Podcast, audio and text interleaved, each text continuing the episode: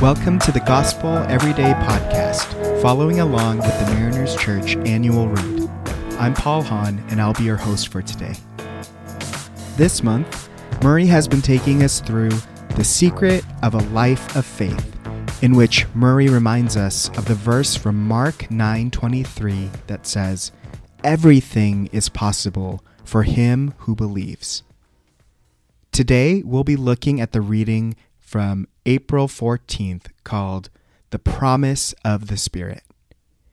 The verse of the day is an excerpt from John 16, 7 and 14, which says, If I go, I will send him, the counselor, to you. He will bring glory to me by taking from what is mine and making it known to you.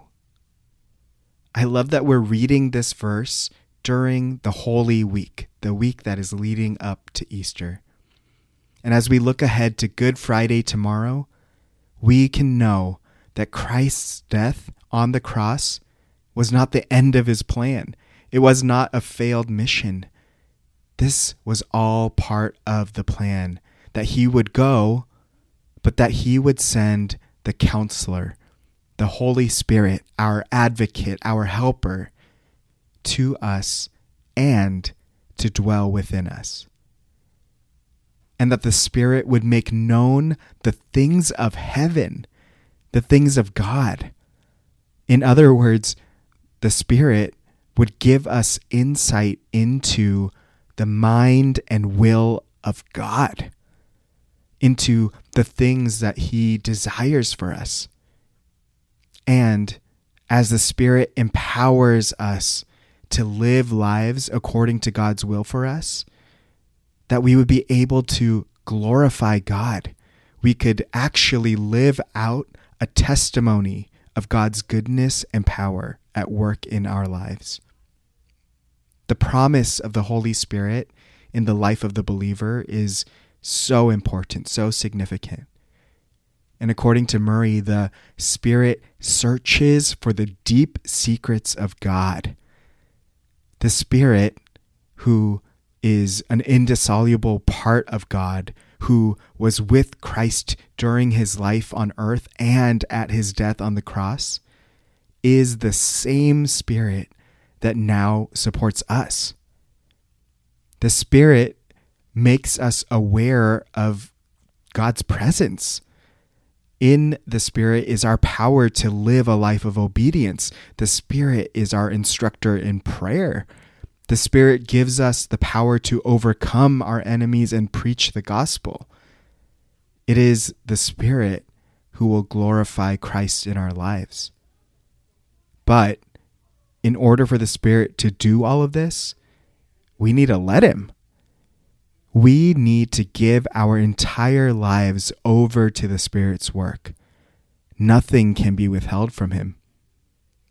Murray goes as far as to say that your whole life and heart must be under the control of the Spirit from hour to hour and from day to day.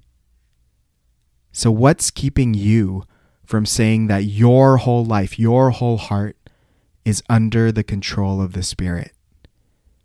Is the Spirit in control of your relationships, finances, career path?